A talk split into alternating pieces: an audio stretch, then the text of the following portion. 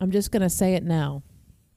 You all who have been listening to the show, you are aware that I have undiagnosed some form of dyslexia to where I mean one phrase and another phrase comes out. Well, here is your here is your your uh, precursor, if you will, your advisement, because me and Leah also have a history in the youth group Christian scene way back in the day. So if you hear me call this casting crows or counting crowns, you will know what has happened. It just happened before we hit record, and I was like, "We got to put that." well, in the that was intentional, but I guarantee you now it's in my head. It will be said once or twice. counting crows. Counting crows. Yes, I have. I actually have one. Can you believe it? Oh, I, I thought that was gonna be the transition to our names, but okay, Oh yeah, we could do that. That's fine too. No, I have a question. okay. We're coming up to. I would like to call it festival season, but it's not really festival. Like we're getting back into shows. It's also not even a season. I feel like festivals are starting in March and going to October this year. Like, what the hell? Yeah, and then there's some festivals which will not be named. Hmm. Hmm. That are adding third days and only gonna see five minutes of a band you like. But Mm, that's that's TBD if that happens. But Yeah. anyway, we're, we're Anyway, entering we're entering se- season to watch shows again, as long as everything goes well. What band T-shirts do you want to pick up? Whether you are going to plan on seeing them Mm. or not see them, what band T-shirt do you want to pick up this year? Hmm. This is a very dumb answer because it's not really a band, but they this artist has yet to make merchandise I actually want to wear on my body. I want a damn Taylor Swift shirt. All her shirts are so. I Mm. it's it's the picture of her. It's the Yes. it's the album cover. yes. But I, and those are my least favorite shirts because they're the least creative shirts, and they charge fifty dollars for them. She'll have something really cute. Like they just redropped a um, lover line for Valentine's Day. Yeah. They like re- went back and released more lover merch. Right. And they have this really cute. It's a pink tie dyed hoodie that says "You're my lover" in Taylor's handwriting, like embroidered on it.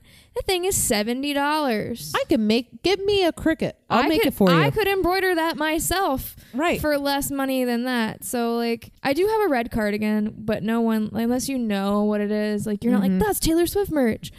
I just want some Taylor Swift merch that I'll actually wear. yeah. No, I agree with that.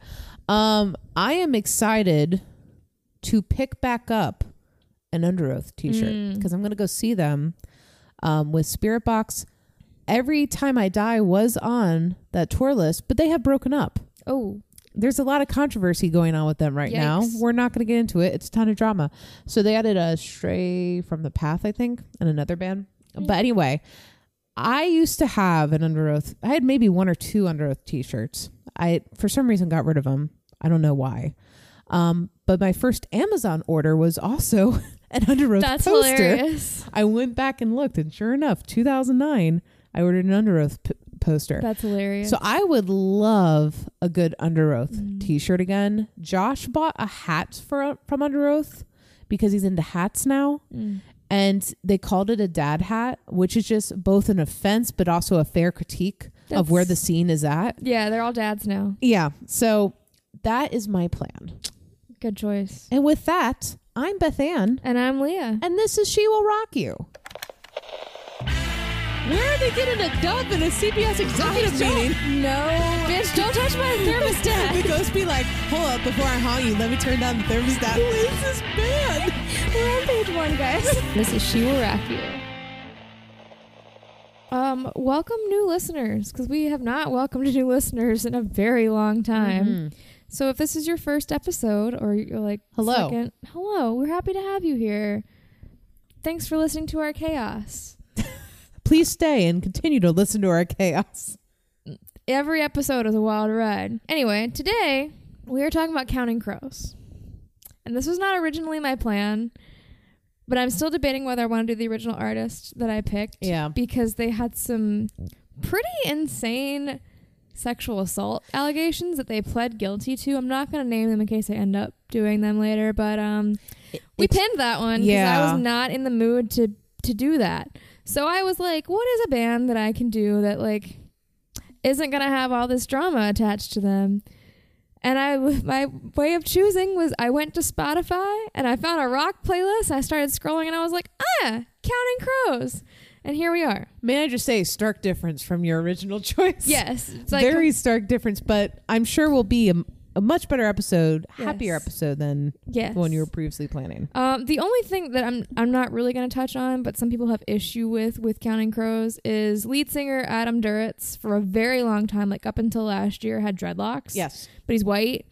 But like, I mean, that was just a '90s thing, to be honest. It was Well- very much a he lived in Berkeley, California, and that was the thing. Yeah. It doesn't seem, from what I can tell, that there's not a whole lot of like hate for him online because he didn't do it from a place of like, I'm cool, I have dreadlocks. He Right. was just like, this is the style.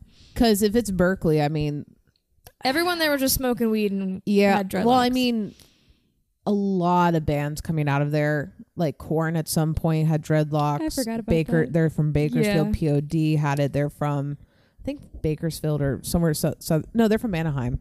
So that was a '90s cult. Like Yeah. Zack De, I think Zack De La Rocha had um, dreadlocks at some point. So it, it is a cultural thing of the '90s. I am glad the conversation is coming out. Like, hey guys, that may have not been the coolest. It may have Maybe been cultural appropriation. So I appreciate the conversation. We can look back; it happened, but He actually had a uh, nervous breakdown in 2019 and shaved them off, so he no longer has dreadlocks. Hmm. Um, but let us let us go back to the beginning in in the Berkeley, California beginnings, where we meet Adam Duritz.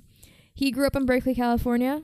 There is not a lot of information about his early life. It kind of just picks up when he got into music. So by the mid 80s, he dropped out of college and decided to pursue music full time and joins a band called the Himalayans.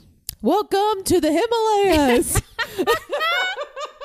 John Ratzenberger was there. Have playing a snow cone. um, and let's keep in mind this is the mid to late 80s, and they're trying to make it in the same scene as the scene that Green Day and Primus are getting started in. It was a nice idea, guys. Very nice idea. California is hot. It's like the 80s glam metal revolution all over again, where I guess on any given night you could listen to Oh, the punk under scene of Yeah. that time. Forget it. you were gonna have a great night wherever you went. Yeah. Um, and so he spends several years jumping from one band to another. He'll like meet a friend who plays guitar, and they'll play coffee shops and bars, and then that doesn't really go anywhere. So he'll meet another friend that he plays guitar, Mhm. and they'll play coffee shops and bars. Um, and you know, a couple years of that, and he gets to the point where he just like gets really frustrated that he's not making it and not going anywhere and watching these other bands that are playing the same scenes as them make it big. And so he starts to write these songs about like his inner turmoil that are like really vulnerable songs and really personal songs. And he ends up meeting David Bryson, who goes on to be in Counting Crows, and the two of them keep making this this coffee shop circuit. And they kind of like the thing that they have going on. They they clicked really well. They wrote really well together.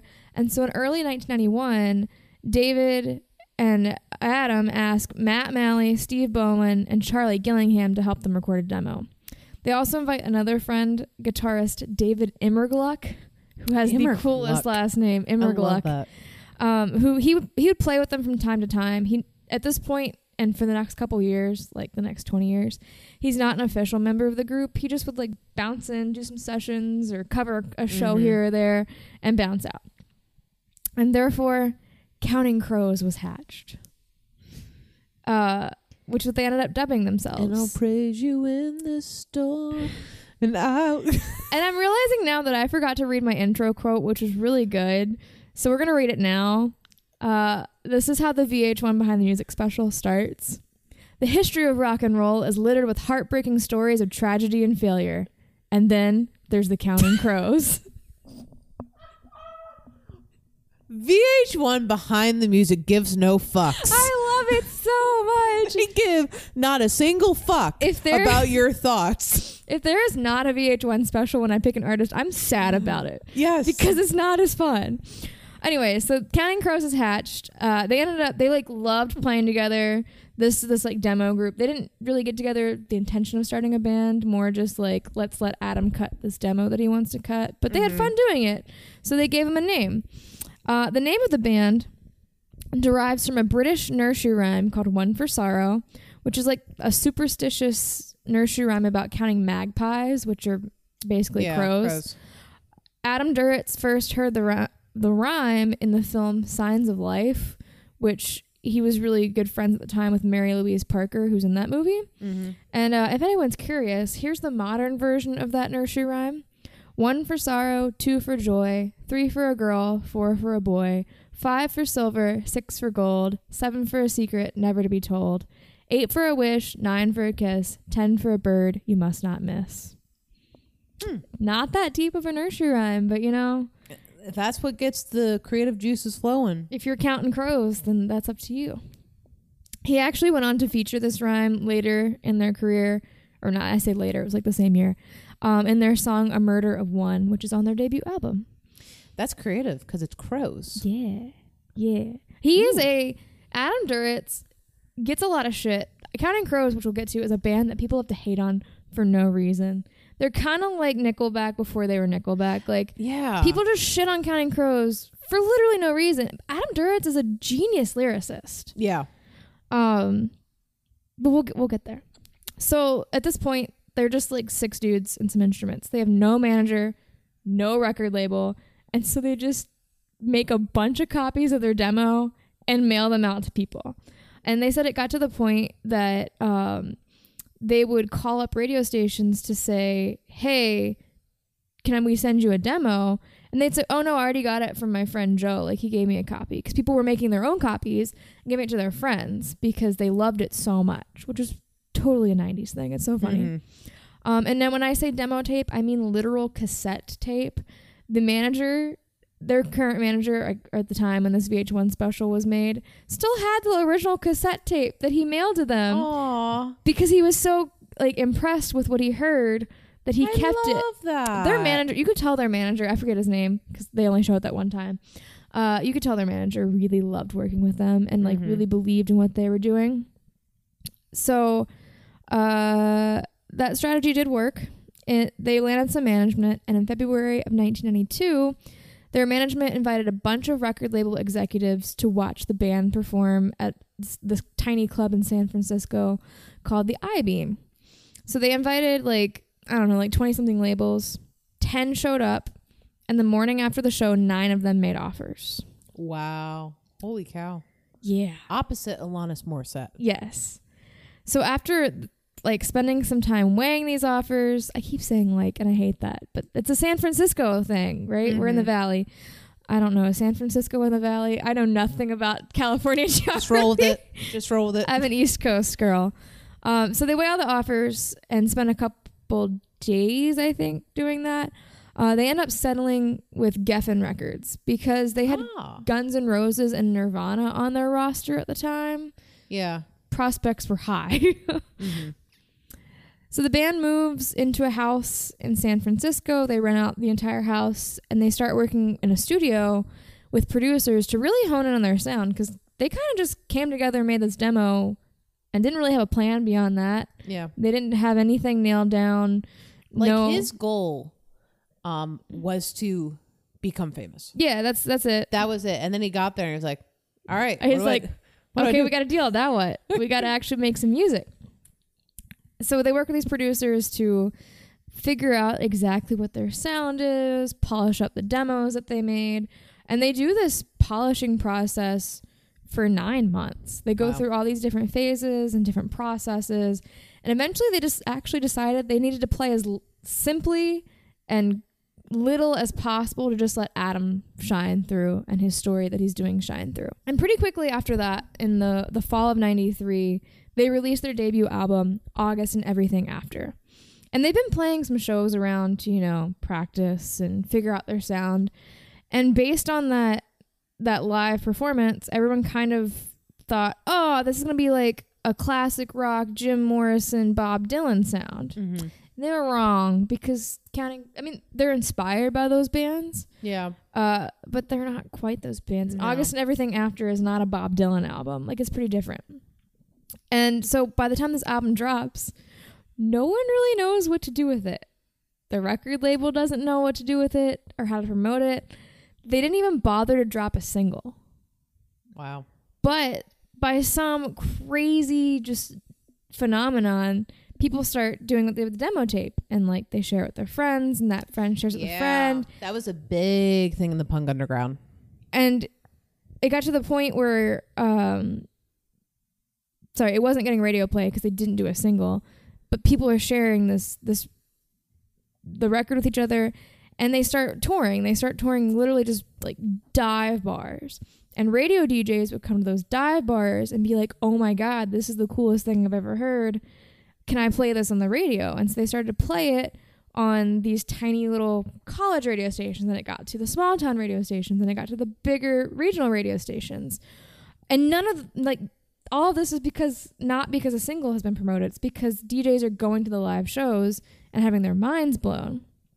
Uh, the former executive of Geffen, John Sykes, is interviewed in the VH1 special, and he was like, when we first tried to drop them or to break them, they were too old for teen-driven top 40, but too young for the classic rock stations, so they didn't Mhm. even know where to promote them. And it's getting some radio play, but I mean, it's like college radio stations. It's nothing that's going to change the world. So Mr. Sykes calls up a friend that he has at SNL and tells him about the band. And a month later, they play on that show for the entirety of the United States. Oh, one of the songs they play is Mr. Jones and Me, which is just the time I'm going to use to say what it's about. Uh, Adam wrote this song when he was in the Himalayans, or, or who wrote it about a guy who was in the Himalayans with, Marty Jones. And it just is a song about wanting to be a musician and make it big and what's going to happen when we get famous. Like, what's Yeah. it going to be like? It's interesting. Oh, I'm sorry. Go ahead. Oh, say- You're on your point. ironic considering what's about to happen to them. They play SNL and suddenly things go out of control. Mr. Jones and Me jumps 40 spots a week on the Billboard Holy chart shit. for the next 5 weeks. Over the course of 5 weeks it goes from number 200 to number 4 and 6 months later they sold a million records. Holy shit. Because SNL, if you wanted to make it big, that's where you go. It's so weird. It used to be a place. It was basically the Ed Sullivan show for the the 80s and Right. early 90s. Like you would go on there if you were trying to make it big. Whereas now I feel like you have to be, you have to be big enough to even play on SNL. Yeah. Like Usually the people who go on SNL, you have to reach a certain either have to be big or you're about to be big. And like they kind of know when an artist is about to be big. Yeah. It's not a chance thing anymore. Olivia Rodrigo got to play because she just exploded I don't know. Yeah, Lizzo before whenever she just had the song um Juice out, hmm she played it uh, well that was Jimmy Fallon, but still the point remains she played on Jimmy Fallon and then a few weeks later she was big. Yeah. But she was already on her way up. hmm So um, this record earned them the nick the nickname "Accounting Crows" at Geffen because it made the company so much money. I love that. Um, and in all the interviews around this time, or looking back at this time, they say that it it was so surreal and they didn't expect it to happen that the whole time they felt it was happening to someone else Mm. because they just couldn't wrap their minds around it because they didn't they didn't have this typical band struggle of you know grinding for eight years before they get their big break. Right. They're pretty much an overnight success Yeah. ba- because of one performance on SNL. And so by spring 1994, the album is selling a million records a month, which is unreal. month? A month. Jeez. The band clearly had to tour because they're they're hot right now. So they tour pretty extensively in 93 and 94, uh, both headlining their own shows and supporting other artists such as the Rolling Stones, Damn. the Cranberries, Los Lobos, and Bob Dylan. Holy shit. Good names. not small shows either, I'm sure. And Adam starts to get really worried about this fame because he doesn't want to be another act that just rises to fame really quickly and then burns out. Mm-hmm. So instead of, you know, doing something to prevent that, he just shuts down everything for the album for August and everything after. No more singles, no more videos. he was so scared they get overexposed. And he was like, "No more, guys. We got. You cannot promote this album anymore." It, they'd even made already made a video for Round Here, and he refused to let them put it out because he Oh, didn't want any more attention on him and the band. I mean, that's one way to do it, I guess. You do risk at that point in history. You there was very much a risk of overexposure. Yeah. um, because there wasn't a lot of alternative. Like now, it's the same 40 songs on the radio, but if you don't want to listen to top 40 radio, you don't have to listen to top 40 radio. Yeah. Um, More of a risk to get sick of a song, yeah, and then you get sick of the artist. yeah, because I mean, you only have so many things to listen to on the radio. They finished touring the album. And they come back home to San Francisco, and they were all burnt out and freaked out because they did not expect it to go zero to 100 like this. Yeah. And so they start fighting. But pretty quickly they realize that all the fights centered around one person, and that is drummer Steve Bowman. Uh oh. They decide they deduced that five out of the six times there was a fight, Steve was involved. so at 94, Steve leaves the band, and they replace him with Ben Mize, who had 12 hours to get himself together, quit his job, quit his band he was working on, and play for 8,000 people on the first night. Jeez. Uh, but he he nailed it. He clicked with the band immediately, and they loved him. So he got the job. Sorry to his old band. In 1995, Adam goes back home to Berkeley. They they toured a little bit more at this point. They got a Mhm. new drummer, and he tries to blend in. But everyone knows who he is at this point. He has a very distinctive hairstyle too, which Yes. is not helping. Um, and he suffered a nervous breakdown because it got to the point where kids were camping in his front yard. He couldn't go to the grocery store Mm. it, without being recognized. Like he was just getting mobbed all the time. Yeah. So he moves to LA Oh, because that makes sense.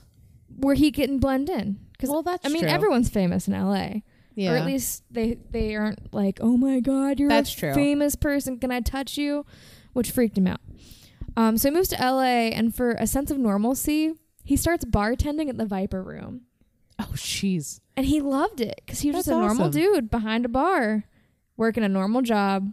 That But a very famous room, like a very Yeah. famous bar. yeah, he probably wouldn't. Have, I don't know if he would have got that job if he wasn't Adam Duritz, but you know, Yeah. it is what it is. But it gives him a chance to like calm down, lay low for a while, and like reevaluate. Uh, by winter 1995, he's like shunned the music scene. He doesn't want to be a part of it during this time. And for a man who's trying to avoid attention, he does a really good job of bringing attention on himself. Because he starts to date famous actresses such as Jennifer Aniston and Courteney Cox. Uh, that will do it. So he ends up in all the gossip magazines, all the gossip newspapers. He also happened to be dating like two of the biggest stars due to friends. And because of that, the media and the, I mean the tabloids were not very nice to him because he's not a traditionally attractive, you know, Brad Pitt type. mm-hmm. So they're really mean to him and they're like, "How in the world did this guy get Courteney Cox? What's he hiding?" And 90s know- tabloids, man. maybe he's just sensitive because he writes really vulnerable lyrics. Yeah. Maybe that's it. But that doesn't do much to help him lay low. Uh, he eventually stopped writing music, and his bandmates would call him and be like, hey, man, let's go write some stuff together. Let's go play around. And he'd just say, I'm not in a band right now. Holy shit. So he's really going through something. Yeah. Um. So I, I in 2018, I think it's 28 2018 and 2008, he ends up getting diagnosed with dissociative identity disorder. Yeah. So this whole time, it feels like all this is happening to someone else. He's just observing, um, Mhm. which he eventually writes about and makes sense of later in life. But this time, he has no clue what's happening. He's Right. just like, "I'm done being famous. Goodbye." Um, but eventually, he does come around and it decides it's time to make more music. And so they do what they do best. The band rented another house and set up to work on their sophomore album, which would become Recovering the Satellites. And this where Mr. Jones and Me was very much a like hopeful, optimistic, what's it going to be like to be famous Mhm. song. This is very much an introspective um Oh Shit, I'm Famous album. Yeah. So the the album contains lyrics such as "These days I feel like I'm fading away," like sometimes when I hear myself on the radio, from "Have You Seen Me Lately," and in the song "Recovering the Satellites," he writes, "Gonna get back to basics. Guess I'll start it up again." Um, It's since its release, it's been described as a concept album of sorts, trying to pick up the pieces of a family, a social life, and a psyche shattered by fame. Um, and it doesn't go over well because people It's- don't want to hear you complain about being famous. It's somber. Well, people don't want to hear you complain about being famous. Yeah, exactly. Um, it actually gets him a pretty bad reputation. Uh, in a 2021 interview with the Grammys, the interviewer asked him, My view is that you guys are a great American rock band, full stop. Maybe the only true artistic successor to Van Morrison. But you said there was a point that the people have viewed the band as a joke. Why do you think that was? And this was Adam Duritz's response. Because you annoy the shit out of people when you're really successful. On the very simplest level, having massive success on the radio means that they'll play you every hour, and that will annoy the fuck out of people. After a while, it's like, I don't want to hear the same shit in my car every day. They're not trying to sustain your career. It's the radio's business to play what people want to hear so they get advertising dollars. So, yeah, too much success doesn't really breed more of it all the time. Uh, there were years when we didn't have reviews of live shows or records. They were like, here's Adam whining again while he's fucking famous chicks. That just became the narrative. And then it kind of cleans itself up and rehabs itself. Nobody goes 30 years and stays beloved. It's impossible. Hmm. Which is so interesting and so opposite of the trajectory that a lot of bands we've talked about have. Yeah. They they have a very long rise to fame and they generally are beloved. But Counting Crows just got shat on for being famous. Right. And I think for him, it, you know, to get my armchair therapist out, I, I think part of the issue is he because he shot up to fame, he didn't have that opportunity. With these bands are in long haul, they see that gradual rise. Yeah. So it gives them more sustainability to their career, so to speak, where they can actually like have the appropriate matured emotions to deal with it. But when you shoot up that fast, like you can't process it. Like the Yeah. brain just breaks down. And and I mean that like it's just so hard Yeah, to it was- process all that information. It was a lot for them. Um this is the album that has a long December, which is my favorite Counting Crows song, and the time in which I'm going to insert the first time I heard Counting Crows. So my my father, my biological father, who if you're listening to this, maybe try calling me instead of listening Oh, to this podcast. Um, yeah, what she said. but I'm her best friend, bub. he showed me a long December. I was like, I think it was probably in seventh or eighth grade, maybe sixth grade. He was like showing me songs to put on my iPod because, you know, diversify my music taste. And he showed me it and started making fun of it because there's the this line, the smell of hospitals in winter. And like my my, he's into music, but you can Yeah. definitely tell he's not into lyrics because he thought that was the funniest line ever. And I was, I'm sitting there thinking, I don't know, I kind of like these lyrics. These are kind of good lyrics. And then I went on to listen to it like a billion times on my iPod. I'm not saying that's a character study based off our private conversations, but that's a character it's study. It's a character study.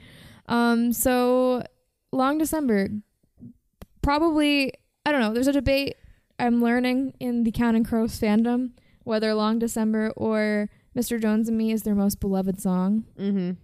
It's up in the air. I personally like Long December better, but that is me. That was a side rant that had nothing to do with this album, but that was the first time I heard Counting Crows, and I pretty much only knew August and everything after and Long December until I started this research. Adam Duritz is a genius. Lyrics are incredible. Really fucking sad songs Mm-hmm. to a it's to a really upbeat melody. They're like they're sad bops. sad boy, sad boy music before there was sad boy music. Exactly. Um, and they didn't really fit in that grunge scene. Like their first album came out, I think, six weeks after In Utero came out. Very different. Yeah, counting counting crows is a hard box, like because they don't really fit in a genre. Yeah, they've got grunge influences, but they've also got like Americana influences. Yeah, and I think in the '90s that didn't bode as well Mm-mm. It was a harder sell at that point where today you can get away with it more. Yeah, there's there wasn't a lot of genre bending happening. No, not like it is today because there's so many playlists on Spotify. Yeah. You can fit into so many different categories. Um so to to round out people saying Adam was complaining, he says I think you I guess you can call it whining, but for me it's about art and art is about expressing yourself. So fuck the haters. They to promote this album in 1997, they go on a co-headlining tour with the Wallflowers. That would continue through September. But after nine months of constant touring to support this album, Adam developed nodules on his vocal cords in July and had to cancel like two months worth of gigs. That'll mess you up. Yeah. you don't want do those to rupture. So, good call on suspending your shows. He eventually did recover. Like, he's fine now vocally. Mm-hmm. In 1999, they performed at Woodstock 99. if There you want to hear about that shit show, go back one episode. Yes. literally just talked about it. Um, I won't share any other Woodstock stories. I just think it's funny they were there because they were on the same day as Metallica. It's an odd mix. But later that year, they release This Desert Life, which features the songs Hanging Around and Colorblind. Colorblind was featured in the movie Cruel Intentions, which was a very large movie that year, so it, it helped them push album sales. Um, and this is the point in time where at 1999, 2000 ish, they finally invite David Immergluck to join the band as an official member. He never got the invite? No. So he's just there? It took seven years. Now he's just been bouncing back and forth. He played on every Counting Crows album as a sideman, but he kept declining a permanent position because he had other stuff he wanted to do. But Yeah. finally, he joined the band. Good for him. Um, and he joins, and he actually plays. He's still there, I think. Um, he plays acoustic guitar, electric guitar, pedal steel guitar, slide guitar, and mandolin, as well he's as one to keep. background vocals. So he is important. Mm-hmm. He's been doing it the whole time. He just never toured with them. yeah. Uh, they released their fourth album, Hard Candy, in 2009, and this got a lot better reviews than their last couple. It had more, quote, radio friendly songs, Mm-hmm. which uh, American Girls is one of them and features Sheryl Crow on background vocals. Oh, that's nice. Midway through the Hard Candy tour, second drummer, remember this is second drummer, Ben Mize, amicably split, uh, left the band. He just left in the middle of the tour to go spend more time with his family. Weird to do that in the middle of a tour. I think there's probably more there, but that's yeah. that's me reading into it. Um, so he completed the American leg, and before they went overseas, they replaced him with Jim Bogios. Boy, Bogie. I don't know how to pronounce his name. No one ever said it in the documentary. Uh, but he was a former drummer for Sheryl Crow. So I'm gonna guess Oh. they met him when they met Sharon. I don't know. Um, in 2004, they had a little song called "Accidentally in Love" on the Shrek 2 soundtrack. I remember that song. It was nominated for an Oscar I remember. for Best Original Song, but lost to Al Otro Lado del Río from the Motorcycle Diaries. But honestly, which one do we remember more? uh, accidentally in love. I'm accidentally in love. Da, da, da, da, da, da. Accidentally in love. Well, that was a good song. It was a good. The Shrek soundtracks had no need to go as hard as they did. But they did it for us. They did it for us. Let- Random story. First Shrek album. Who let the dogs out? Mm, I forget that's in there all the time. It's in there. My grandmother fell in love with that song. and she would call me, okay, on the landline, and she'd go, Who let the dogs out? Woof, woof, woof, woof. She's the sweetest thing. The sweetest thing. I remember All Star was in there, and they had the music video on the DVD. Yeah, we all we all know All Star Yes. because it's the most memeable, but Baha Men was there. Yes, but they had the music video, a Shrek music video to All Star on the DVD that you could watch over and over and over and over. And whenever I was at- my best friend's house, we would put on socks and like run and slide and like spin to that song on the DVD. We probably did it like 50 I times. I love that. Shrek. That shaped our generation. It did. I remember that DVD too. Like that was I went I did a sleepover and we watched that. That, that's when DVD menus went hard and they were like super themed. Sometimes there was a game in there. or a hidden Easter egg, like you could select that one fence post that would take you to yes. a yes. I loved stuff like that. How far society has fallen. Ugh.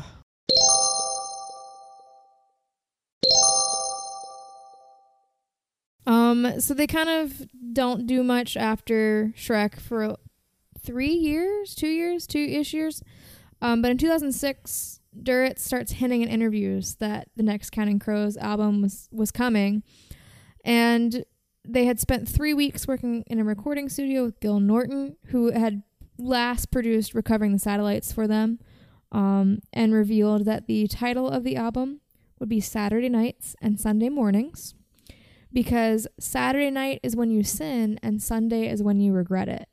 Sinning is often done very loudly, angrily, bitterly, violently. Which I don't know have much to say about that album, but I just loved that Yeah. reason behind that that, of album name. Uh, that actually did not release in 2007 and wound up releasing on March 25th, 2008. On August 8th, 2007, that's a lot of numbers, VH1 filmed a live performance of Mr. Jones for the mini-series 100 Greatest Songs of the 90s. That song ranked number 27 on the list, which is pretty high That is pretty high. out of 100. Uh, in 2000, this is the most random point that really has nowhere to go, so I'm just putting it in here chronologically. In 2008, a guy named Virgil Griffith, who is a software application writer, so like a code bro, Mm-hmm. he conducts a study in which he took the 10 highest favorite music options for, from Facebook for about 1,300 colleges and cross referenced them with the average SAT score for each college. Counting Crows is one of the top artists. The other top artists include Sufjan Stevens, Guster, and U2 Not a single one of those surprises me. nerd music. Um, in 2014, they released their last, what would be their last album for a while, called Somewhere Under Wonderland. And then they all just kind of go off and work on personal projects. They've been doing, you know, the Counting Crows grind for a while. It's time to take a break. mm-hmm. During this break, Adam Duritz buys three wineries in Napa. This this this gentleman, I mean this with absolute respect. He's having some crises in his life. he is. He really is. This is about the time he got diagnosed with a borderline per- Yeah. dif- dissociative disorder. It's good because then he can, you know, it's good when you recognize those level things. himself. Uh, so Yeah. I said he bought. He became invest an investor in three wineries. Uh, they're if anyone's curious, they're the Elise Winery, Institution Winery, and Addax, A D D A X Winery. In February 2018, Duritz started his own podcast called the Underwater Sunshine Podcast, which is a weekly music podcast with music journalist James Campion. Um, so they've been quiet for a long time. They're not working on a whole lot of new projects. But in 2019, fall of 2019, he starts telling people that they had started writing new music that past August. And in February 2020, he's like, hey, you know what? We're actually going to release a new project. It's going to be these suites of music that'll be released across various EPs. And so they start studio sessions in late February, early March 2020. Uh oh. And then, bam, pandemic. So they can't tour. They can't go to the studio.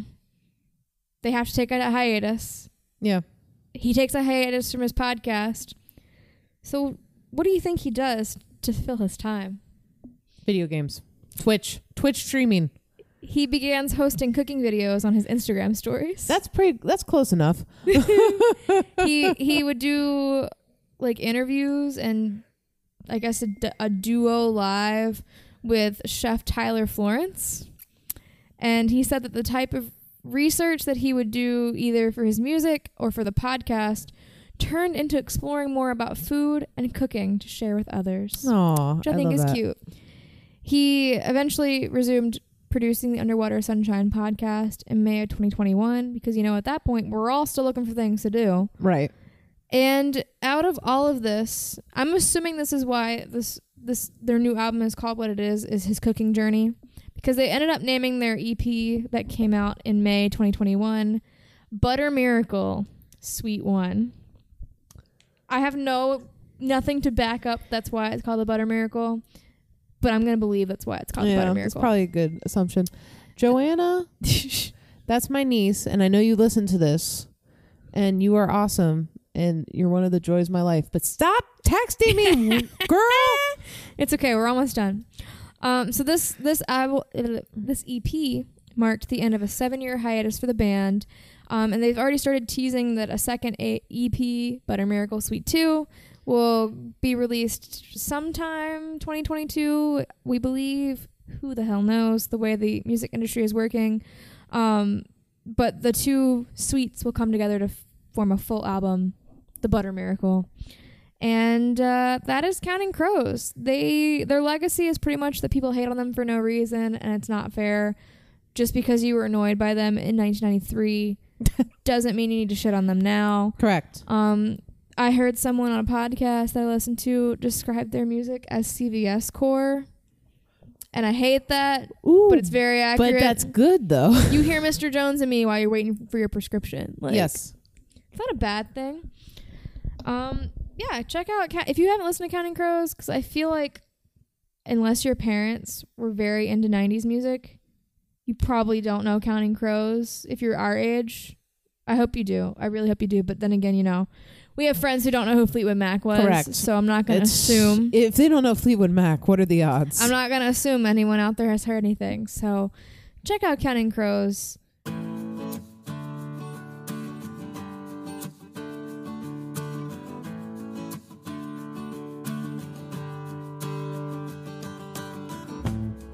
Thank you for listening. You can leave us a review on Apple Podcasts, Spotify, and Good Pods.